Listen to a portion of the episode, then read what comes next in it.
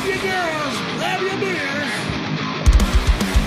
Hey everybody, this is Charlie from Anthrax, and you are listening to today's Boondoggle. This is Mark Metcalf, and you are listening to today's Boondoggle with Bailey on Domain Cleveland Radio. You're listening to today's Boondoggle with Bailey on Domain Cleveland Radio. Yes, Kato Kaelin listens to this all the time.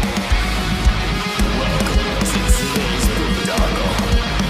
Now here's your host.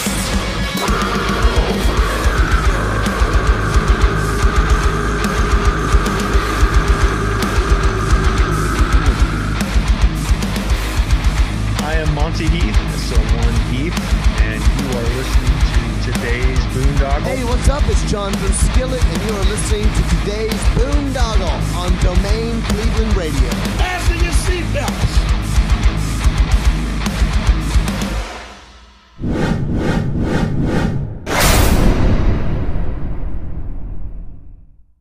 Sonic Temple Art and Music Festival returns to historic Crew Stadium. Slipknot, Disturbed, Pantera, the original Misfits, Evanescence, Limp Bizkit, Judas Priest, Staind, Breaking Benjamin, A Day to Remember, Falling in Reverse, Sleep Token, Rise Against, 311, Seether, Mudvayne, and many more. May 16th through the 19th, Columbus, Ohio. Tickets on sale now at SonicTempleFestival.com. What's going on, everybody? It's Bill Bailey with today's Boondoggle.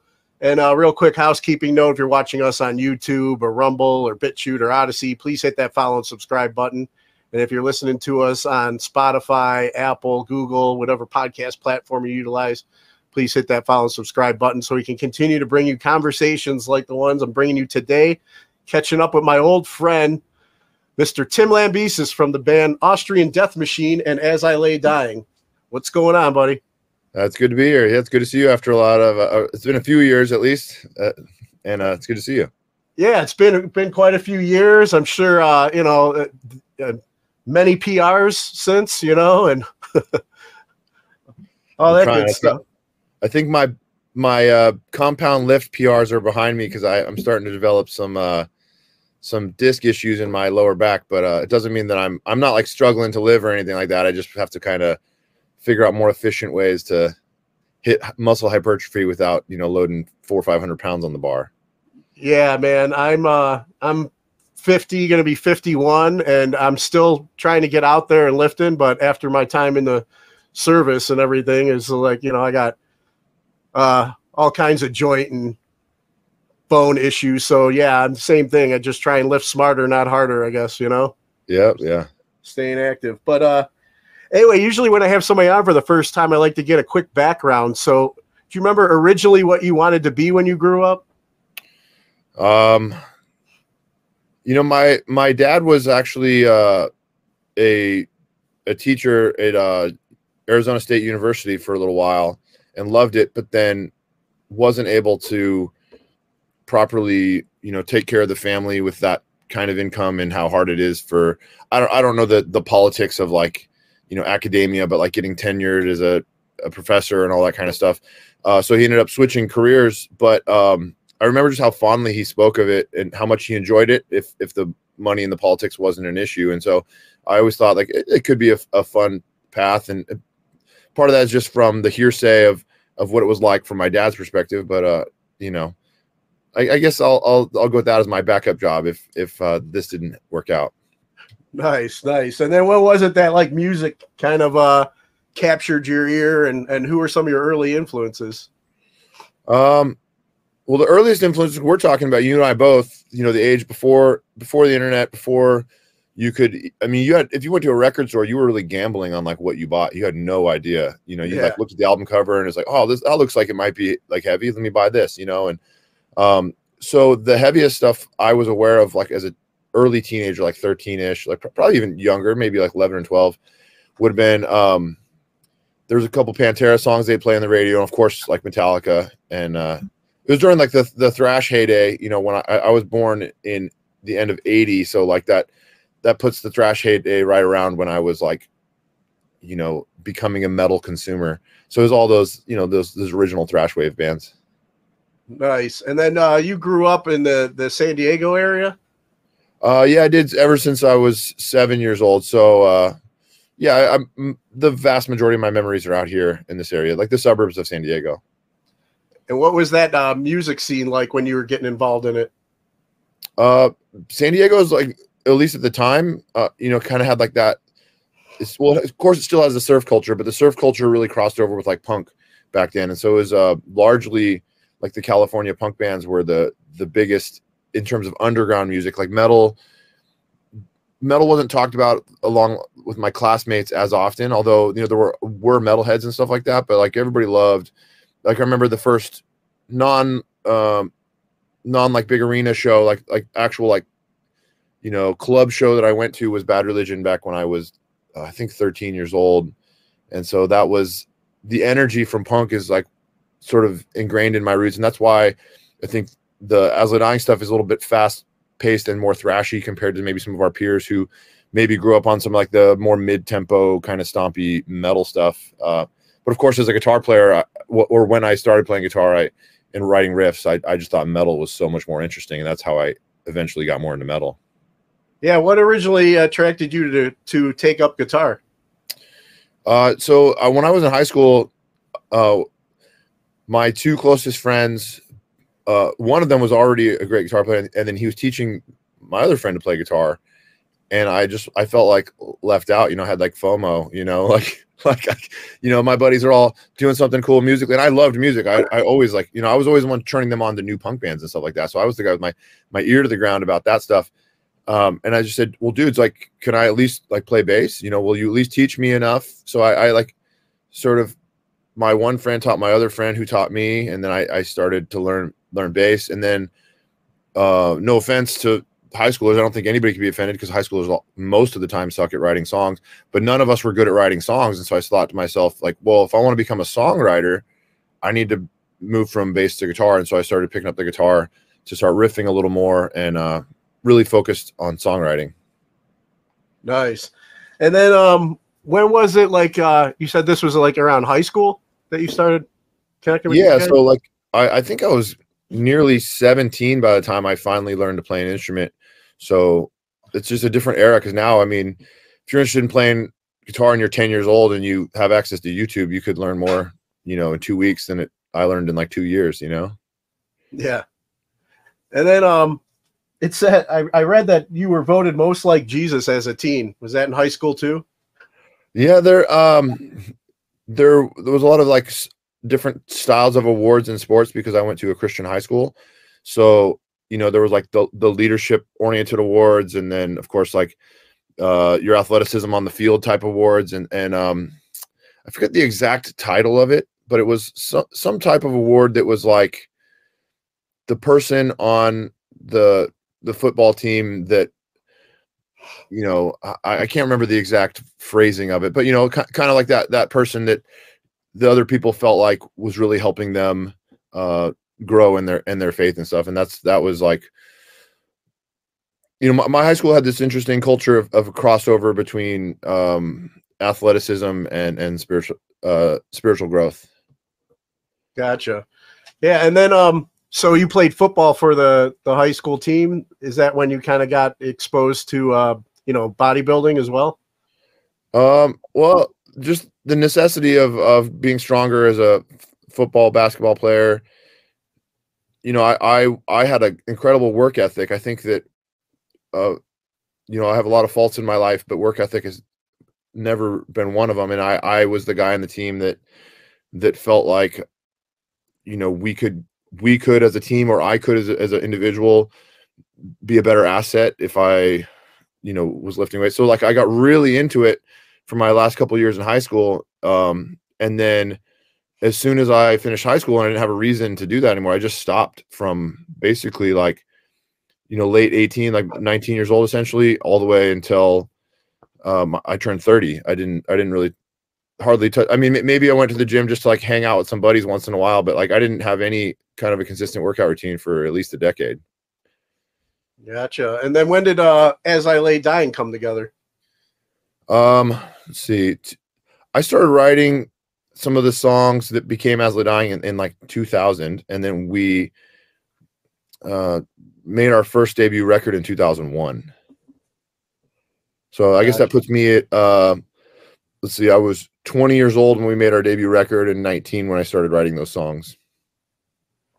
And then uh, when did it? Uh, when did you know that you had something, you know, with this band and and, started actually getting out and and hitting a lot of those uh, venues that you talked about seeing like Bad Religion at yourself? Um, yeah, I, well, when I, at, at 13 years old, I is when I became a fan of like underground music. So I just started trying to go to any show that my parents would let me go to, and it's actually kind of funny looking back. I don't know how we all convinced our parents to let us go see Bad Religion, but but we did. It was me and a handful of friends. Um, and not that they're particularly, you know, I think um, they're they're not particularly like a, a, a wild or crazy band or anything, but just with that name coming from a Christian high school, I, I thought it was Yeah. kind of interesting. Um, yeah, and then and then in terms of songwriting, when I felt like uh, music went from like me being a, just a fan that just picks up my guitar and tries to like keep up with things I enjoy to like having a potential to make a career out of it. I'd probably fast forward all the way till it wasn't until 2004 that I felt like there was a potential for a career there. Nice. And then um when did uh you know uh Austrian Death Machine become you know a project for you? I mean other than the uh being a big fan I guess of the Governator, uh what was uh what what else inspired you to start this project? Um, well, I, I think like every personality has multiple outlets. You know, there's that really serious philosophical thinker in, in each of us, and some for some people that's a very small piece of them, and then everybody has like a very silly, like just wanting to tell jokes type outlet. Uh, everybody has that, you know, and it's like, well, for me, um, you know, everything I, I do do and did with As I Lay Dying was so heartfelt that I, I just was like, well, that's not entirety of who I am. I also just want to have fun sometimes, you know, and this felt like a really fun outlet for uh for me having balance to my personality. Yeah, nice. And then um like what was uh you know uh what was going on around that time period like with uh I'm trying to remember when that first when you first started that like was Arnold the governor around then?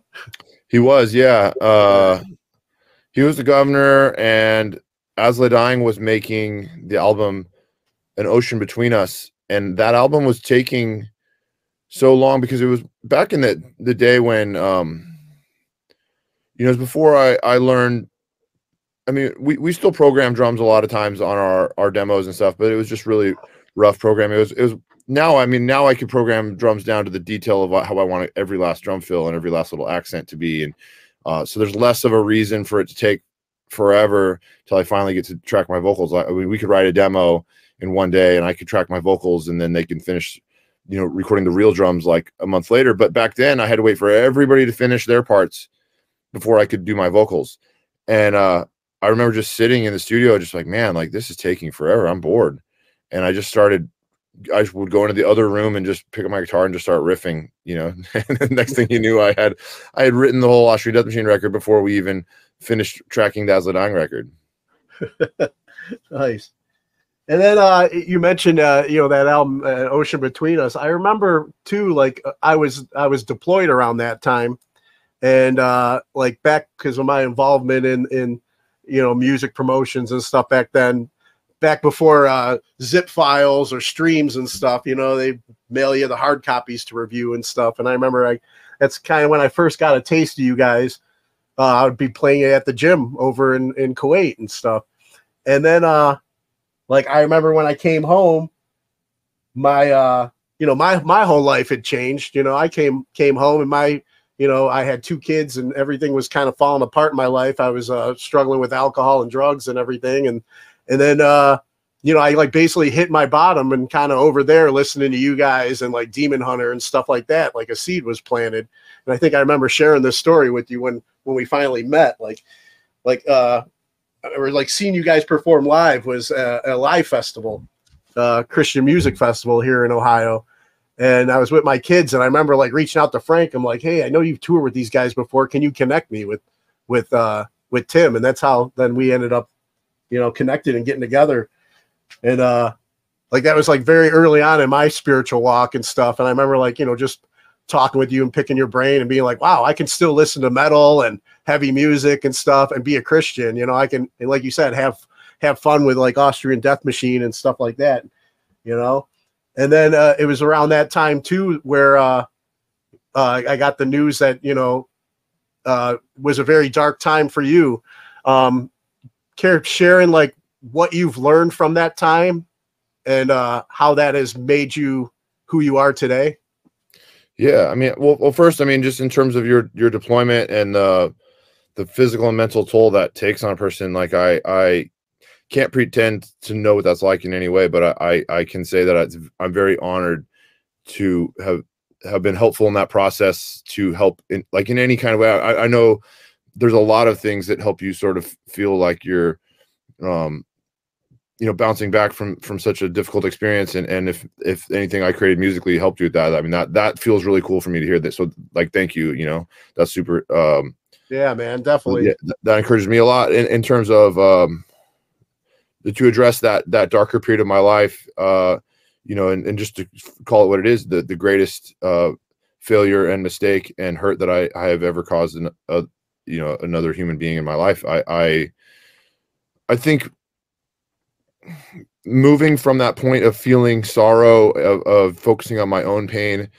to to realizing you know the the pain there's the pain that's in the world that I've created and then the pain that exists in the world and so many other people and and to and to realize that the depths of my selfishness to be so focused on what my pain was you know if if a, a lot of times I, I, I do I have met a lot of of fathers along the way that um you know are are losing contact with their children and and they can't do anything about it and they're trying to stay involved in their kids lives and they're feeling pushed out and they're going through pain and they handle it very very well.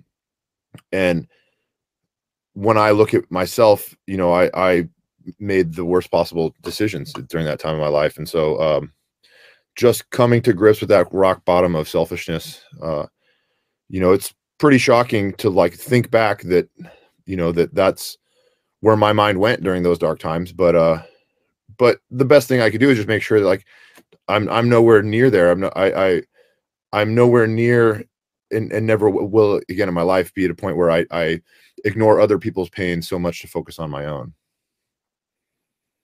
And then what has that that uh that journey like uh been like? Kind of like I guess i remember like you know hearing hearing the news and i had your number back then um, which uh, yeah, I don't even know if it's still the same, but I remember reaching out to you, man, just checking on you, seeing how you were doing uh, before you went in, and then uh, like, what was that time of like, you know, I mean, you had nothing but your your being in your thoughts during that time. Uh, what was that like to kind of like you're stuck facing yourself and then going through that? Because I know when I first got sober and in, in recovery, you know, I was have it, it was kind of like I mean, it, I can't compare to you know what you may have experienced, but I know for me it was just like, you know, I did a lot of harm to the mother of my kids. I put my kids through a lot of stuff when I was in active addiction and stuff too, you know, and then I had to face that person. And then you know, work in recovery now, and, and God willing, uh, March first, I'll have 15 years now sober. Congrats! You know, but thank you. Uh, but um, you know, just but but like you said, it's like we can only say so much. What you know, we it, it's the actions and who we're becoming today and what we do, you know, to make those living amends and stuff. What was that time like in there for you to process and then come out and say, you know, I got to turn things around? Yeah, I mean, the most clear thing to me in that situation is that if I prove with the rest of my life, and it for most people on this planet, well, not most, but for many people on this planet, it will take nearly the rest of my life for them to believe that that is an isolated event in my life. But if I want to show to anybody that this was an isolated event in my life where I really went down a dark path, um, then I I just you know I, I have to to come out of that incarceration experience uh, being nothing but an asset to society and the people that I you know that I work with. And and I I feel like um where I've gone with my life in the aftermath of this is, you know, I, I can't promise everybody's going to get along with me or forgive me for my past, but in terms of like what, what I do going forward, I mean, I'm, I'm just trying to to overcome that. And uh i think that over a long period of time that's the only way to show it. I, I can't come out of there rushing to be like please accept me now after you know i got a i got out of prison Yeah. yesterday and please believe that i'm a changed person you know? I have to know that for some people they're willing to uh, visit me while i'm in prison and accept that i changed before i even got released but for other people they want to see 20 years under my belt you know so i just yeah. I I just don't try to speed that process along and just accept it Yeah, I can. you know. Once again, it's like like I said, it's different but somewhat the same because it's like I uh right away when I got first got sober, it's just like I wanted everybody to accept me as like, hey, I'm changed. I'm not going to hurt you anymore. Everything's good. Forgive me. You know, and I realized working these steps and working with a, a, a sponsor and working the program is just like um that's a process, you know? yeah. And uh yeah and you know i still i still mess up quite a bit. I mean uh you know jesus christ is still my higher power in my life but uh i i, I screw up quite often you know? But um i love hearing other redemption stories man. I think other people need to hear those you know it's uh it, it gives hope. Like you said your music's inspiring and as dark as this whole journey has been you know i think you could still you know you're turning it into a light you know? Yeah um, that- i do accept that there's some people in my life that um you know m- maybe in some way they forgive me or maybe in some way that they you know they've they've advanced into how they feel about the whole situation but in terms of you know when they see me i they're reminded of of traumatic feelings or they're you know there there's some sort of uh trigger that comes to the surface for them. So like the mere thought of me regardless of who i am now they, they think of of what it is they see in the association they see with me. And so some people will never see me for who i am now and some people may never see you for who you are now. But i think that um the the important part is that if you truly feel feel like you've made the progress in your life to continue to be better and, and, and you have and I, I think you have a greater chance of by the way you probably have um 15 years sober i would imagine you know you've uh, mended everywhere that you need to mend for the most part but but i'm i'm sure you remember in part of the process sometimes there's literally nothing you can do just the mere presence Yeah. of you existing would make some people upset you know and and that's that's a that's a, a weird part about being a public figure is that uh sometimes a person who's never had a conversation with me and whose life I didn't affect whatsoever feels incredibly hurt by me uh and I will never have a chance to have a rational conversation with that person Yeah, yeah. And then uh yeah, like uh like I was saying, it's like even though, you know, it's like uh, there's still there's still some people it's just like that I need to like, you know, let go of things, you know, uh, that you know, forgiveness is something that I need to do for others that I feel wounded me, but then I actually, you know, wounded them in the process. And uh and then there was a um with uh shit, what, what was I gonna say? The uh you know, and, and, and there's some people that will just, like you were saying, will never, you know, accept it. And, I, and I'm not in control of their reactions or how they feel. You know, I can't control that. I can only control, you know, how I'm going to react and how I'm going to grow and learn from, from my mistakes. But, uh, I read also that uh, one of the things you, that you did that you've been doing too is you got um, certified as a uh, addiction counselor. Is that true?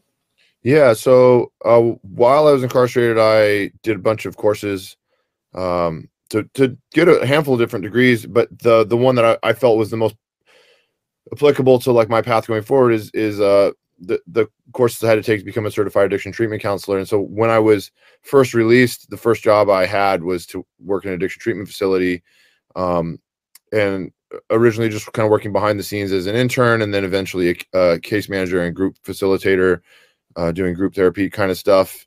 And th- those situations are great because it's not about me or my story, or it's it's about understanding the principles and being able to facilitate a group, and not it's not about like leadership and telling people what to do or anything, you know. But it's about Yeah. just just helping people. And as a case manager, I, I I felt like I really cared and did a great job.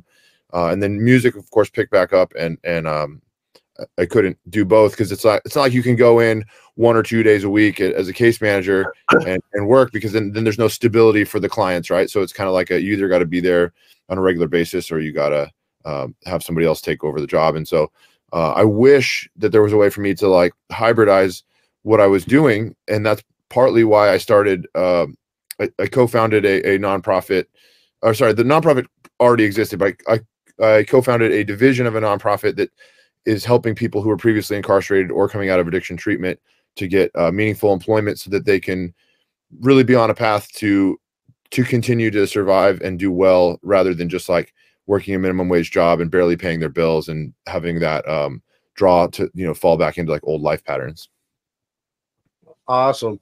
And then, as you were saying, like you know, music's always been been in your blood, you know, and it started calling you again. Um, started getting as I lay dying going again. But when, why was uh, why would you say now is the right time for uh, Austrian Death Machine to uh, I'll be Buck? so originally um i was going to have the austrian death machine record come out after this next as Lay dying record because i felt like at that point um well I'll, I'll, I'll let me back up a little bit i felt like if i were to release austrian death machine shortly after everything that i had gone through and um you know i think people would be like you know hey this guy just just got out of prison and he's trying to like go out there and be silly and it doesn't doesn't just doesn't come across right you know and and I, I don't think that that just because a person did time means they can't ever tell a joke again you know but but i do think that there's like jo- jokes are all about timing right? And if you're like coming out of traumatic experience and you're just like telling silly jokes i just think that's just really distasteful. So uh, i wanted to wait a certain amount of time so i wanted to wait at least until after the first the dying record and then i thought okay well after the second one that's for sure going to be enough time um and then what happened is just the, the the dying record took so long that uh that I had this Death Machine record sitting here just like ready to go for like the last year almost, and I decided, okay, well let me switch the order, but I do feel like the timing is appropriate at this point. Yeah. And uh, when can we expect you guys to be playing at uh, the Arnold Classic? Uh, well, question for you: uh, Do they have bands? I've never been to the Arnold Classic, oddly enough, but do they have bands uh performing there?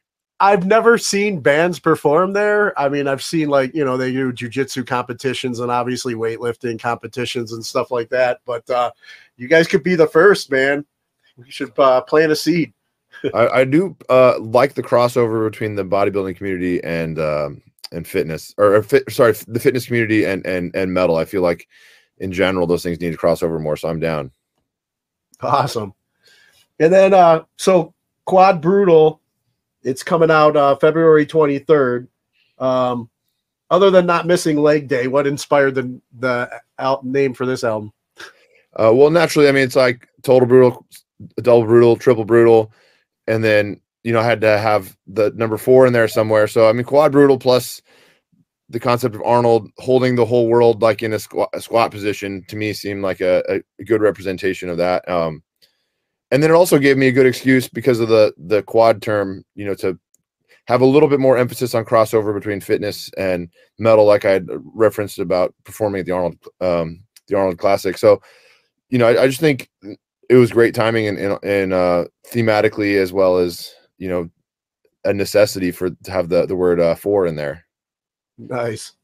And then, um, you know, I'm checking it, checking out the uh, the preview of the album and stuff. Opening track, "No Pain, No Gain." It sets the stage, basically, you know, for uh, you know, Austrian Death Machine is back, and here we go.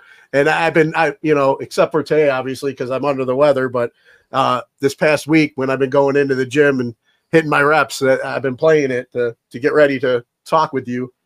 But um, it it, it uh I, I was checking out the video and I noticed uh you know uh well a couple things but I enjoyed uh the uh are you guys like fans of the carnivore diet would you say Um, yeah, I think there's like a little bit able to poke fun at certain certain stereotypes within the bodybuilding community. One, I think there's a lot of hugely uh, good benefits to the to the carnivore diet that primarily are based, in my opinion, off the idea that you're not eating processed foods and you're only eating the highest quality, like actual uh, good meats, which which which do have tons of nutrients in them. And of course, if you went to the the store and got the average ground beef or the average, you know, chicken breast, it doesn't really have very many micronutrients. But when you eat high quality meats, I mean, there's definitely, uh, Yeah. you know, beef liver being a perfect example of like very high level of micronutrients as well as the protein and all that stuff. But uh, I just wanted to be as over the top as possible and sort of poke fun at some of the, the like, you know, stereotypes within the uh, the fitness community. it's funny too because it's like I was out uh shopping for it, and I like to joke around too, but I guess I shouldn't joke when when it's uh Valentine's Day. Uh, you know, I got my girlfriend like a little Valentine's care package this week and gave it to her. And uh, one thing I had in there was the shake weight. I seen made a uh, cameo in the uh, the video as well. Yeah, I mean all the all the like hilarious parts of fitness over the years. I mean, if if we can't be self aware, and I say we, I mean the fitness community can't be self aware enough to, you know, to laugh at ourselves every once in a while, then it's you know, it, it makes going to the gym every day, uh, uh, you know, feel so uh fatiguing. Yeah. It's speaking of fatiguing, like I mean, like I said today, I was listening to my body. You know, I want to fight this this cold, but uh, there's some days I get up, you know, and I'm just like I feel like I didn't sleep well. I had half a tank, but uh, you know, don't be lazy, man. I get I get it.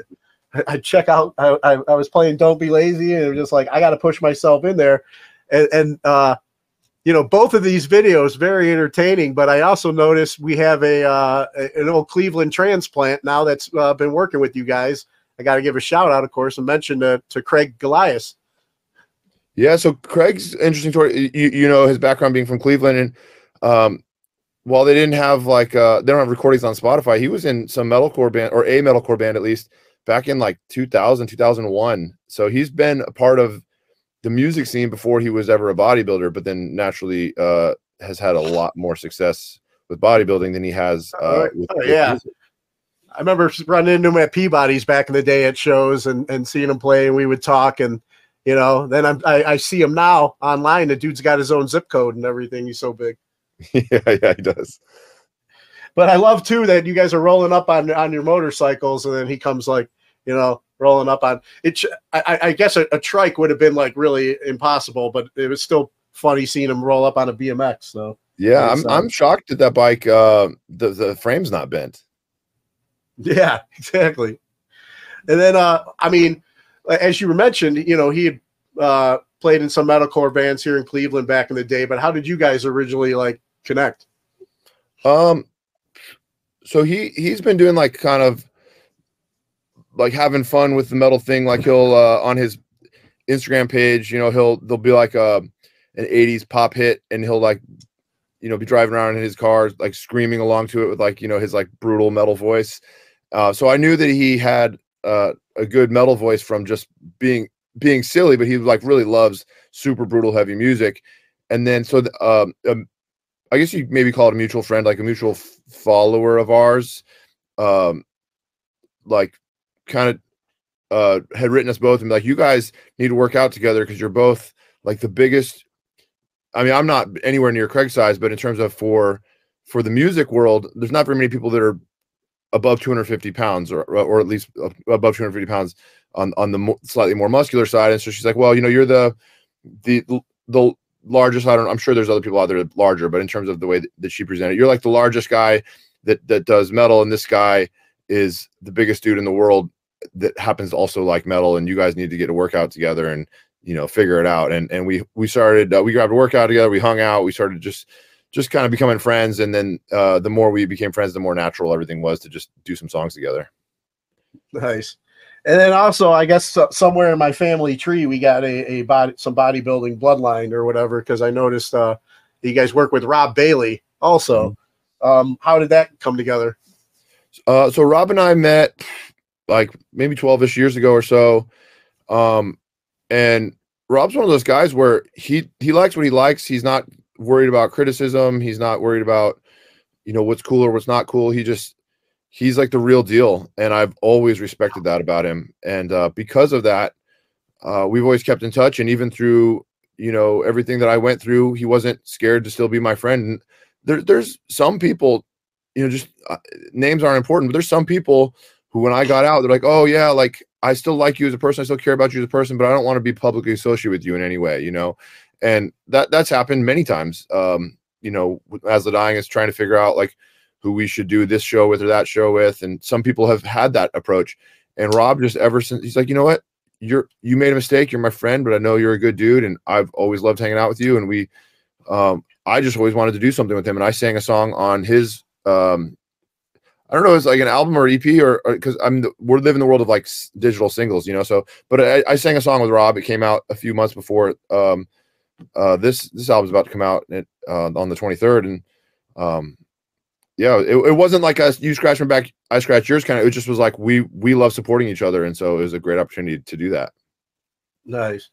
And then, like you were saying, I got maybe it's a Bailey thing too, but I remember, uh, you know, I'd uh, I think you know I was still like reach out to you now and then when when when you first got out, and then uh, it was just like uh, you know life happens, and uh, but I, I will never forget like during my time of early you know uh growth and, and uh, early on in my walk and like i said how how your music helped me when i was deployed but also like having your ear to lean on dude this is like i'm uh grateful for uh you know what you were doing for me during that that time period and you know uh hope i didn't you know like feel like I, you know, was one of the guys that abandoned you. But like I said, life kind of happens, you know. No, not not at all. I, I, actually, and there's a whole other side of it too. Is I get so overwhelmed.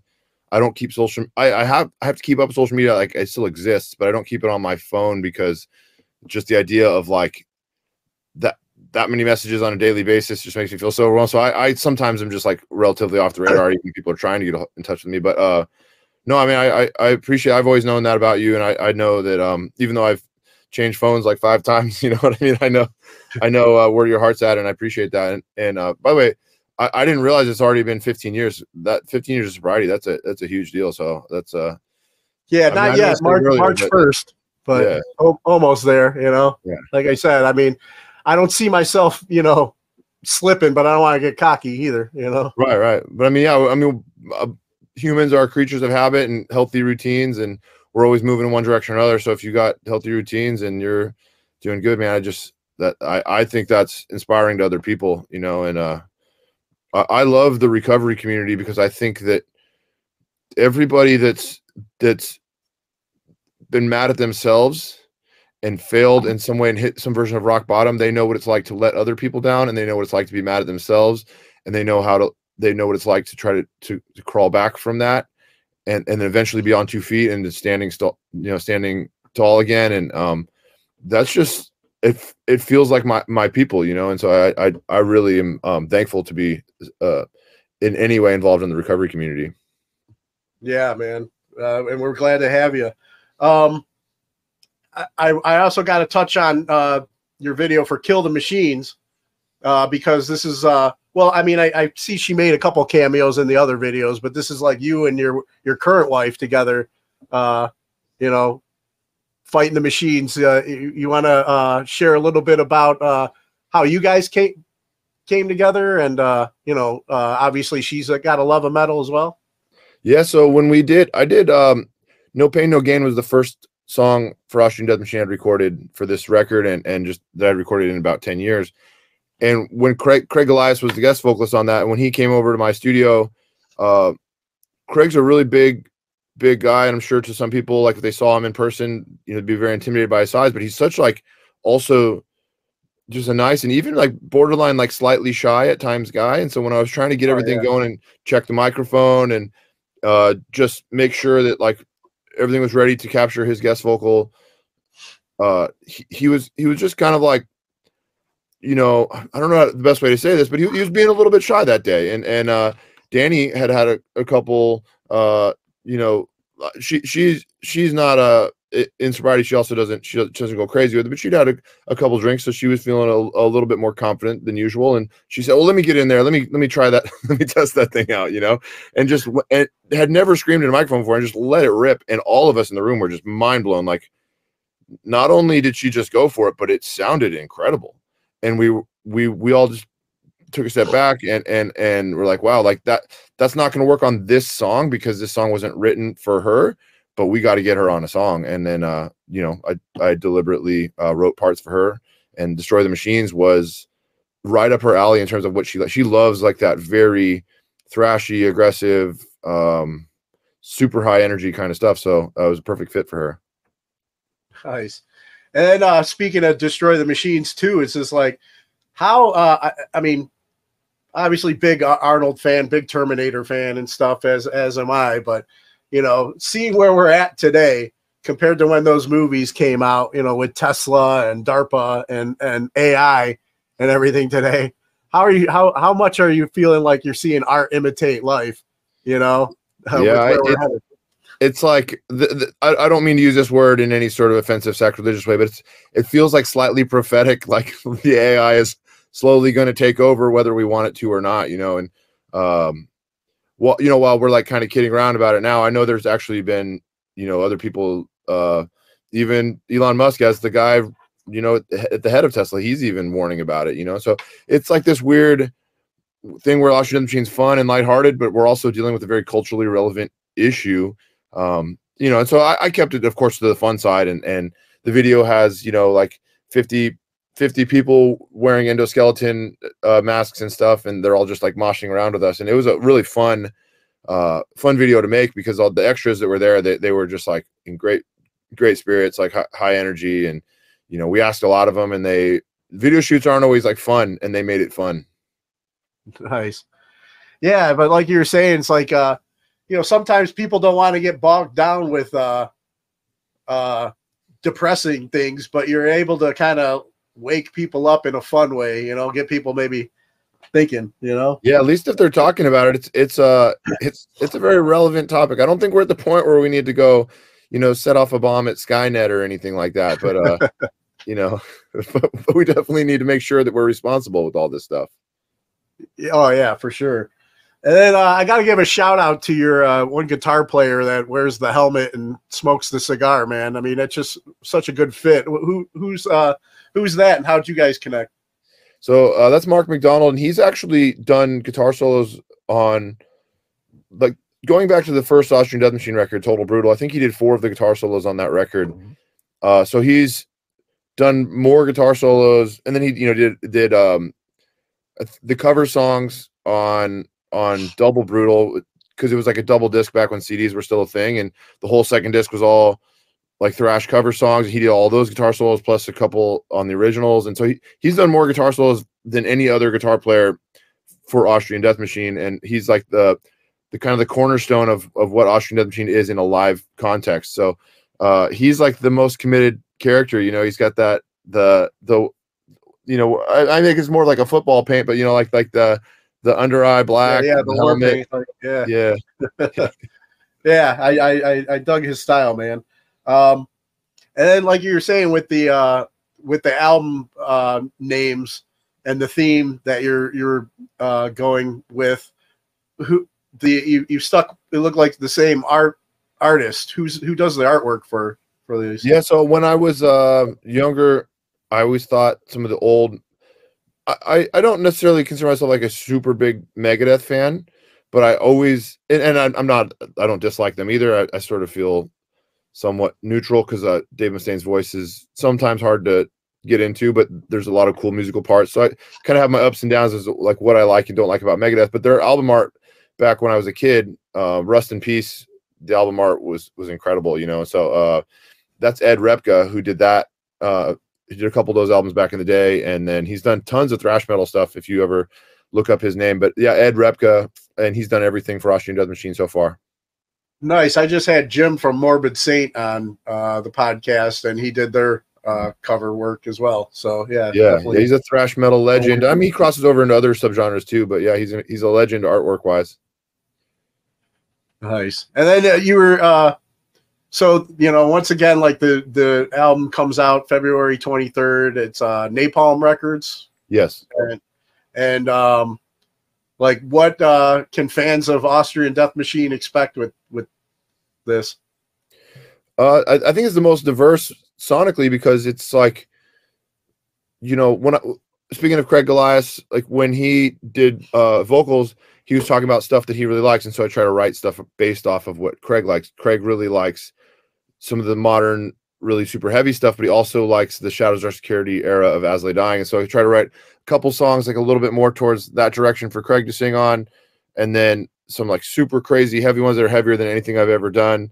Of course, there's always going to be some like thrash songs, like the majority of the Austrian catalog. So it's it's by far the most diverse record, and uh, I think on average probably the heaviest. Nice. And if uh fans want to you know keep up to date with what's going on with Austrian Death Machine, uh where would you send them?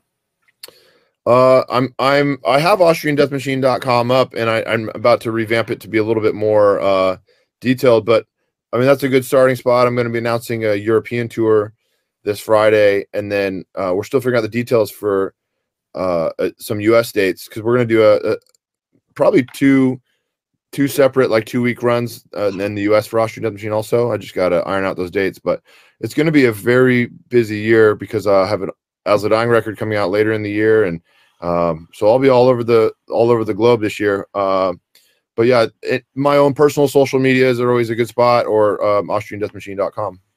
Nice. And will Craig be hitting the road with you guys for that? Well, Craig is not exactly the easiest guy to uh, to accommodate in terms of like physical space. So if we're all crammed into like a tiny little van, you know, driving around the country, I don't I don't think that's probably going to be the best fit. But definitely, I definitely want Craig to do uh, whenever possible. I think it'd be awesome. So, um, I mean, he's from Las Vegas, which isn't also too far from Southern California. So I think all the stuff surrounding where he's at, and uh, I guess I'll just talk, talk to Craig and see where he feels like he can make it it'd be nice to have a Cleveland homecoming with him as well. You know, if you guys Oh, could yeah, that, so that'd be very cool. But yeah, I could see being in a van, you know, with a bunch of protein shake farts and everything. Wouldn't it be? You know, Well, so like, you know, three people could sit on a bench in a van, but uh, but uh, but in Craig's case, I think he would need the whole bench. You know, so exactly. And then, um, you know, uh, like we, I mentioned uh, earlier, you know, as I lay dying is going to be hitting the road this summer as well, and we'll be seeing you uh, playing Inkcarceration Festival. Uh, Chimaira's back, and they're going to be on that bill. A bunch of other bands that you've toured with. Uh, are you pretty stoked to be playing that Danny Wimmer Festival? And is this? Have you guys played them in the past? yeah, no, we've never. Uh, when I originally went away, I don't think the Danny Wimmer festivals were like anywhere. I mean, uh, they may have existed, but they weren't anything like what they are now. And then, um, you know, all these years later, this is actually our first Danny Wimmer festival we're playing. I think that um, it, it to thank him and and the the people putting on Inkcarceration. I think it's it's a cool return to the festival thing for As Dying in the U.S. Uh, We've been doing the European festivals for for at least a few years now, uh, but I think this opens the door for us to you know where where it makes sense, you know, start playing some of the U.S. festivals again. Yeah, and uh, you know, and the irony of you being able to play at a uh, you know Inkcarceration. Yeah, I mean, I guess that's that's probably an appro- appropriate, uh, uh, you know, I don't know, metaphoric place for me to come back. Have you uh, ever been uh, in in your travels? Have you ever been to the uh, the reformatory there in Mansfield? You know, uh, d- back like not for an event, but I actually back in the day when when uh, we were just really DIY, going from city to city, barely making gas money. Um, we had a couple days off in, in Ohio, and there was, and I wish I remember the name of the band, but there was a, a local Ohio band that we played shows with, and we had two days off. We had nowhere to go, just time to kill, and they said you can crash with us, and they lived really close to there, and we went to go visit it. Um, Nice. and it's such a blur, so it's actually going to feel different when I go back. But they've they've also done a few movie scenes there, right?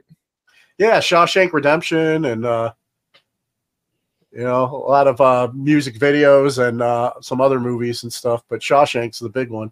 Yeah, yeah. So I, I mean, I was there, and uh, you know, I uh, man, it's crazy. That was probably back in like 2002 or something like that. So it'll be cool to be back there more than 20 years later. Yeah, and then um, like what is uh some of the goals that you have uh, you know, going forward with uh both these projects? Uh, well, for with the As I Lay Dying stuff, um, you know, I, I think just showing people that where we're at in our career is, um, you know, in no, no disrespect to some of the other bands, but some bands when they get to as far along in their careers as we are, you know, they start lightening up or putting out, you know, records that are, uh, I think less exciting than their previous material, and and I think for us, it's really cool. I I feel like a second wind with As I Lay Dying Tour. It's like this record has a lot of really cool intense parts, a lot of really great intricate melodies and, and cool guitar work and stuff. And so just showing people that we're uh, just as passionate and energetic about where we're at as we've ever been. Um, that to me is is like what's important. And then with, with Austrian Death Machine, because it's not my primary source of income, I just want everything I do to be to be enjoyable. You know, like I wouldn't do it unless I was having a good time. Yeah, for sure. And uh, before we get ready to wrap up, Tim, I want to ask you a couple of questions I normally ask guests I have on. Um, you know, going back to some of your uh, musical influences, who would you say today are your top three musical artists? Man, that's that's a tricky one in terms of today because uh, I think when it comes to songwriting, my subconscious mind is what does most of the most of the work, you know. So um, growing up listening to those old thrash bands, it's still just ingrained in there. Like there's like even if I'm writing metalcore songs and not not trying to be as thrashy, it just still comes, it just shines through. And and even if it's just the energy or the tempos, uh, that's what just it just stuck in my head. But in terms of keeping up with modern trends, I mean, I I think what Wage War is doing is really cool because um, they found a way to to sort of create their own sound in a very extremely oversaturated like musical genre, and that's pretty rare. So I, I think they they stand out in terms of the modern, maybe more accessible type of bands. Uh, but uh, yeah, I don't have like uh, a ton of examples, unfortunately, because I, like a lot of modern music listeners, I like certain singles and certain songs, and I go to bands Spotify's and I check out a few songs, but I don't really like their whole catalog, you know. So uh, yeah, I can't really stand behind like too many bands. And what's the last book that you read? Uh, it's a good question. Um, I've been on the uh, as a lot of people are on like the the the podcasts, like uh, or people summarizing studies uh through like uh, I guess it'd be like video journally podcast kind of thing. So I've I've been doing that like for the last year primarily. Um, trying to think the actual last book that I read. Um, man, I don't I don't think I read a book this entire last year because I listened to so much podcasts and uh and uh and just studies in general.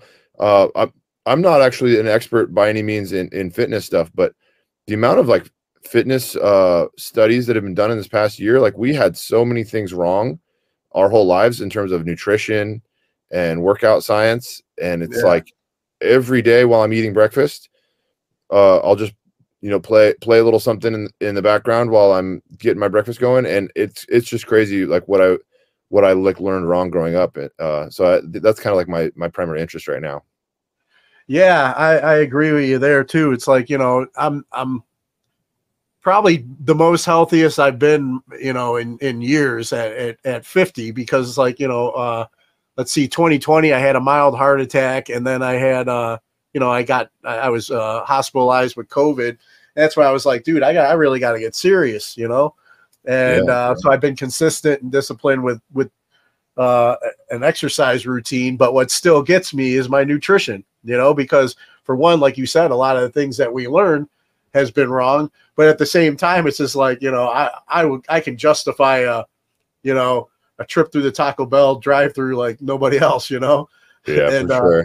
It's like well, you know, as like a once in a while thing, our bodies can handle it, but uh, uh, I don't feel a tremendous amount of like a- aging pains. But I know that if I keep eating some of the ways I was growing up, I mean, the inflammation and the, the issues that would happen in my body, uh, you know, w- wouldn't allow me to have a, a long career. But beyond beyond that, it's just like, you know, friends of mine have had different forms of cancer and different forms of things, and it's like, uh, I think so much of that comes from our nutrition. So I'm trying to be proactive about it.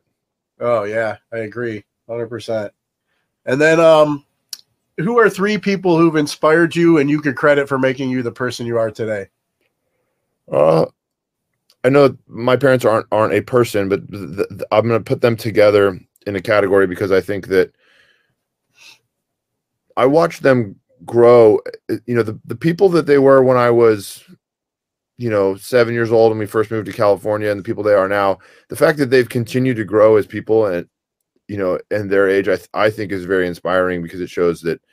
Uh, you know the, the right open-minded approach like you can continue to become your best self even into your 70s and stuff so to me Yeah, that's yeah. cool i mean the two of them are are are beautiful and inspiring people and then i, I think that it's impossible to be in a marriage or, or even a long-term relationship without that person uh, being the most influential person in your life i mean you spend day in day out with that person so so my wife danny and i uh you know we we have so many similar hobbies if we go to the gym we don't always go together, but we likely go together. We speaking of all this uh, nutrition stuff we've been talking about, like she's sort of been leading the charge on that. I've learned a lot from her, and uh, and she's a metalhead, and so all of our hobbies line up, and uh, all of our desire to work through past traumas line up, and so I, I think the people closest to me in my life, my parents and and my wife, I mean, are are still changing me even at, even at this age.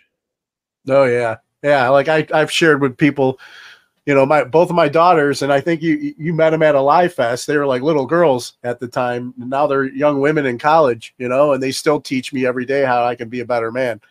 You know, huge influences on me. And then um, you had mentioned a little bit about your non uh, that you're involved with. Are there any causes or organizations that you support and encourage others to check out?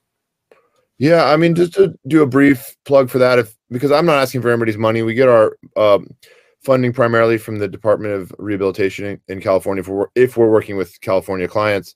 So I'm not asking for anybody's money or anything. I just want people to know that if they've come out of addiction recovery, if they've come out of incarceration, that there are a lot of resources, uh, and and a lot of times people are struggling to do things that that they could be getting help with, and so uh, whether it's reintegration is the the thing that that I I started um and my buddy Brandon uh speaking of big influence in my life Brandon is a huge influence a huge positive influence in my life. He he works on a daily level to help people in those situations but um I think most people you know even if they weren't from California that they could reach out as an example and we can network them to like other resources in their particular state um but man we live in a, a world where coming out of addiction recovery is is not like doesn't always have to have the stigma that it used to have and i think that a lot of employers specifically um, are really open-minded to people that have previously been incar- incarcerated or come out of addiction treatment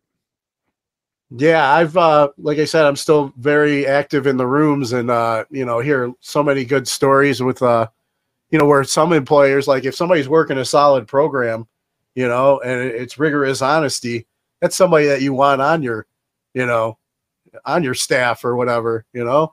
Yeah. Uh, like they would say, you know, with, you know, with veterans as well and stuff, you know, but, uh, yeah, uh, uh, uh that's, uh, and what, what was the name of the uh, organization again? Our, ours is called reintegration. So the existing nonprofit is called Vantage Point, and they, uh, Michelle, who who founded that, she had been working with, um, I'll, I'll say like people with like more more noticeable uh, disabilities in terms of like say somebody was blind or somebody uh, is uh, in a wheelchair uh, permanently or something like that and she was helping them finding meaningful employment uh, that's where the original setup for the nonprofit and the department of rehabilitation came in but then anybody coming out of a, a traumatic experience you know post incarceration uh, or or there's a huge crossover between addiction recovery and and mental health even if it's a temporary uh, you know mental health uh, issue. And so uh, those people all qualify for for the kind of help that, that's out there. And i think one of the hardest things especially for people that have previously been incarcerated is to like have that humility like oh, they hear the word disability or assistance or any of those things and they're like oh that's not me i don't need that you know and it's like dude there is nothing wrong with acknowledging that you just came out of one of the most brutal environments on the planet you know i mean i'm not saying that i've been through near the types of trauma that uh that like a vet has been through but you know it would be weird for somebody to come back from a traumatic experience in war and then say oh i don't have ptsd because it's to their advantage to address those things and to like actually face those traumas. And i think the same thing is true for people coming out of uh, incarceration that even if even if they never you know saw their friends getting stabbed or whatever they still were institutionalized for a certain period of time and there's a certain period of time to like adjust back to normal society. And so i just want to encourage people to to take help because it's it's a beautiful thing and, it, and there's so many great resources available. Awesome and then uh, i love love asking this one. It takes everybody back but favorite toy as a child? So i had this uh uh i don't know if you, well you're you're old enough to remember this maybe. I don't know if remember this uh stuffed animal called a pound puppy? Oh yeah. Yeah i had a i had a pound puppy that i i i couldn't go visit anybody without taking that thing with me. So. Nice. And then uh, we've mentioned uh, a couple times uh, the military, but any uh, any message you have for our military members that are currently serving overseas? Um, yeah, I, I well, na- naturally, uh, some of the people that I've worked with have a crossover. You know, say somebody is dealing with their particular PTSD and they, and they got into uh, addiction as a way to like self medicate or whatever. But I've met a lot of um, military guys. And, and, first of all, not, not all of them come from that particular background, but I've ended up befriending a lot of um, former military or even active duty guys. And I, I don't know how or why this is, but there's a certain way that I think people that have, you know, with the, with the healthy mindset, people coming out of incarceration that aren't like institutionalized, not trying to be criminals, there's a certain, you know, there's a certain way that we we're able to relate to each other, and I can't describe it. I don't know what you know. Maybe it's the way that our our housing, we're all living in barracks, you know, or dorms or whatever it is at some point, or whatever it is. But man, I really I really feel um, at home around uh, people that have that have been through the military. And my oldest brother uh, was uh, an army ranger for 14 years before he finished his last six years uh, at home training other people. And uh, you know, so he he's a badass, and and I know the amount of work he put in and the love that he has for our country, and and and I know the sacrifices he's made. And so I. Uh, with everything in my power, like I want to, I want to give the utmost respect to the uh, so the, the military guys that have really like helped our country and whatever you're going through whatever you've brought home as a result of the difficult circumstances you faced like if there's ever anything i can do to just show my love and respect and compassion it, it's, it's there. Awesome man. Tim thanks a lot man. Uh, it, has been great catching up with you. It's been a while but it was good uh, catching up with you today. Um, before i let you go could you do me one last favor? Of course you mind cutting a promo ID for the show? Just introduce yourself, and you're listening to today's Boondoggle. Yeah. Uh, say Boondoggle podcast, or or just just today's. Yeah, Boondoggle? today's Boondoggle podcast. Yeah. All right. Hey, I'm Tim Lambesis from Austrian Death Machine and As I Lay Dying, and you're listening to today's Boondoggle podcast. Awesome. Tim, man, thanks again, man. It was so good catching up with you. And uh, yeah, I'll look forward to seeing you at uh, Inkcarceration, and uh, hopefully, uh, you know, Austrian Death Machine will make a Cleveland stop at some point. Yeah, I hope so too, man. Great catching up. All right, take care. All right, later.